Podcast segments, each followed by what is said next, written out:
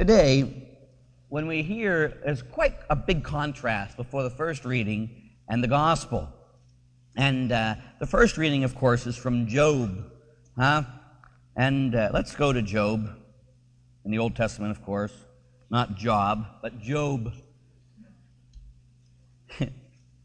Angela says job. Give me a job. Give me a job, and it's Job.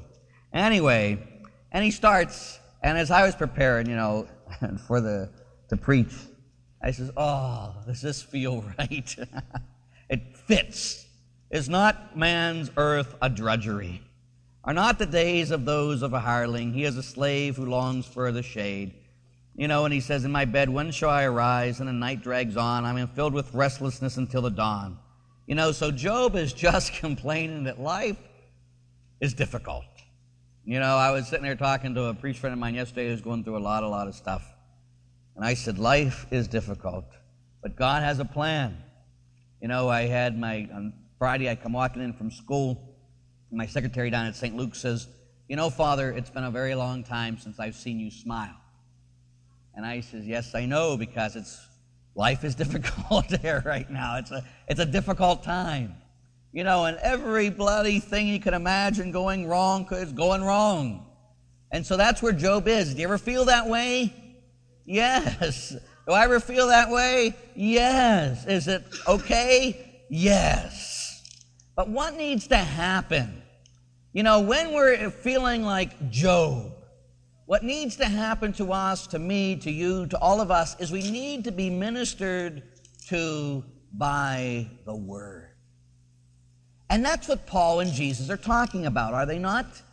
Paul, if you go here and we'll start with Paul, Paul's talking in 1 Corinthians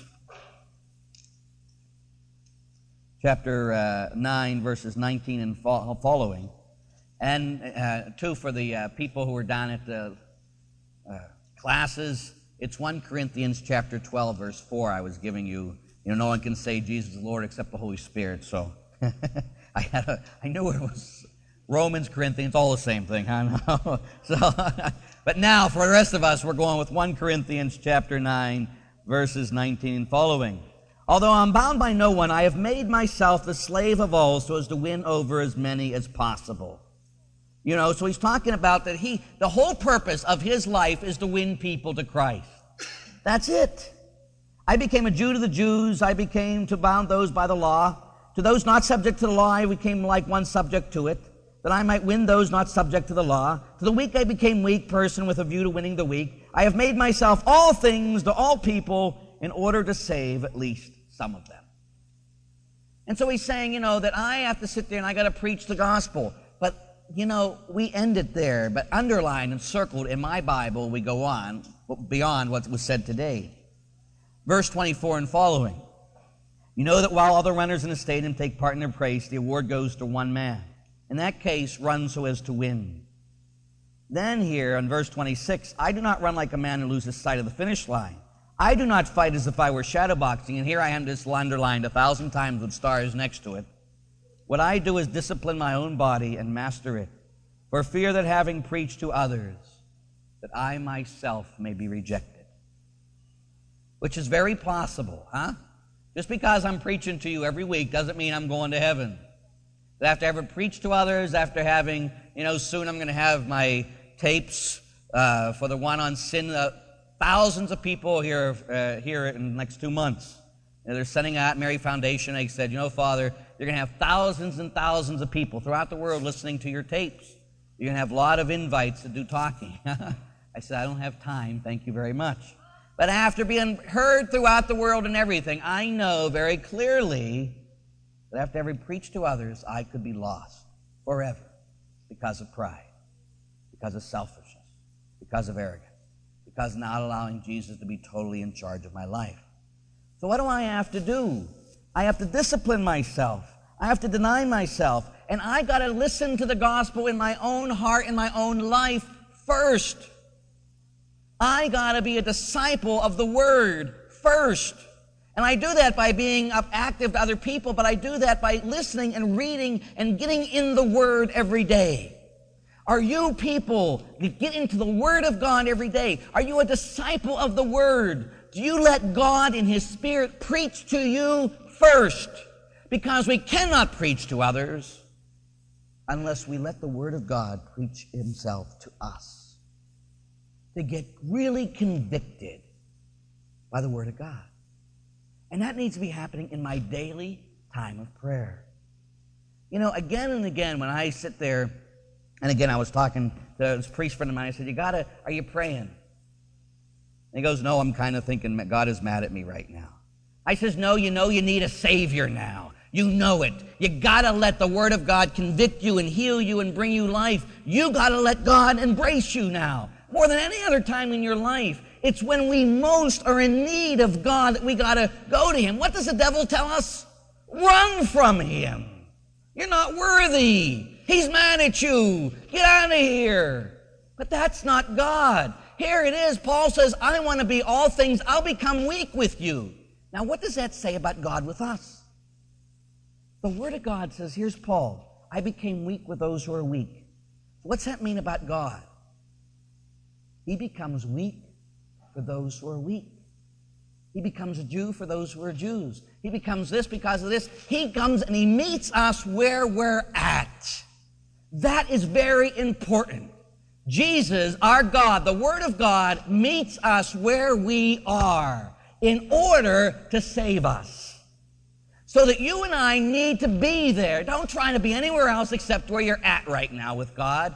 And let Him meet you where you're at. If you're depressed, well, be depressed.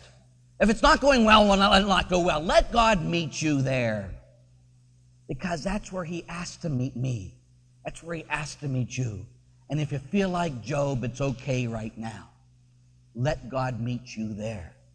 But then after He does, let's go to the gospel. And this is where everything starts giving us some hope. Where does he meet Peter's mother in law? She's sick. And Jesus met her where she was at. Immediately upon leaving the synagogue, he entered the house of Simon and Andrew. This is, I'm sorry, Mark chapter 1, verses 29. Simon's mother in law lay ill with a fever, and the very first thing they did was tell her, him about her. He went over to her, he grasped her hand, he met her where she was at, he didn't say, hey, get her to stand up and bring her out to me. You know, what is this sickness? Get out of here. What are you doing?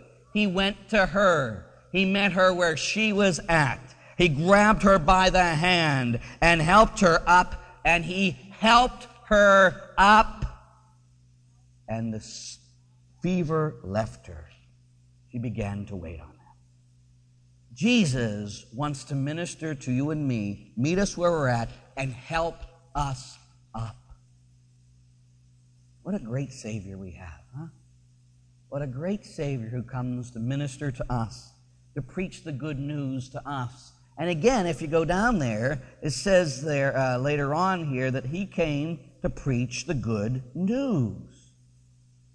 He helped her after sunset. They brought him many people. Before long, the whole crowd. He cured many, but he would not permit them. He cast out demons. Simon and his companions managed to track him down. Everyone is looking for you. He said to them, Let us go unto the neighboring villages so that I may proclaim the good news there also.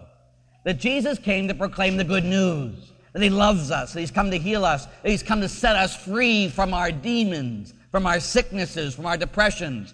That needs to be hope that God ministers to us.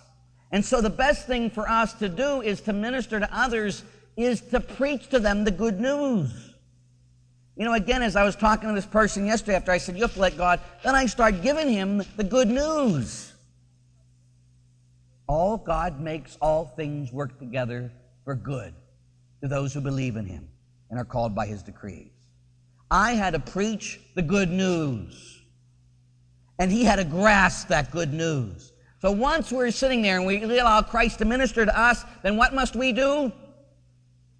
Minister to others. Preach the good news, huh? That means I am know the Word of God, that I can speak the Word of God to others. Do you know the Word of God? You know, Catholics are terribly messed up about those. The other night I got a call at the Thursday night, 12.15 at night. And as it was 12.15 at night, I was dead asleep or almost asleep, you know, in between where you're just trying to get there. And the phone rings, and it's one of my college kids, and he says, hey, Father, we're having an argument here. Are women allowed to be ordained? And I says, No. I says, Is that the only reason you called me? Yeah. I said, Did you have to call me in the middle of the night to sit there and ask me that? If it's a problem, please call me. But this, but I see the problem with this is, is he doesn't know the Word of God. So he has to go ask an authority. And a lot of people who are Catholic do the same thing. They let it for Father to know. Well, I don't know those questions. Uh, let me ask Father. And if it's one o'clock in the morning, well, Father will tell me. But see, you're supposed to know it. This is your word too. You and I got to know the word. We need to be proclaiming the word. And the reason we're not proclaiming is because a lot of us don't know it. So what has to happen? We got to discipline ourselves, as it says, as Paul did. Discipline ourselves to get into the word, to know the word, that I may proclaim the word.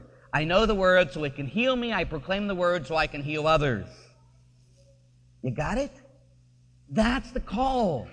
So, my challenge to you today is this simply that you and I spend time in the Word every day. And if you don't have a disciplined time in the Word, that you stop today and you say, okay, it's time. It's time for me to start reading the Word of God so that I can proclaim it. Set time aside every day, and please don't start with Genesis and read it through. Don't you dare. Because then you'll read it like a book and it'll bore you. You'll stop in Leviticus because you'll be sleeping. You got to start reading the epistles. Epistles a letter. Read the Ephesians, a letter to Galatians. Read Timothy, Titus. Read, uh, stay with the epistles first. Spend some time with them. And when you read it, read it until God smacks you between the head with a crowbar. And then stop and talk to Him about it. Read it until He hits you with something. Stop. Discuss it with Almighty God. Then you will grow in the Word. Then you'll be able to preach the Word. Okay? So today, we got to know where we're at. We got to let God minister, and He meets us where we're at, and He comes to help us up. And then we've got to know that Word, let the Word of God minister us to us so that we can go out and preach and minister to others. You got it? You get it? Good. May each of you know His love today and forever. Amen.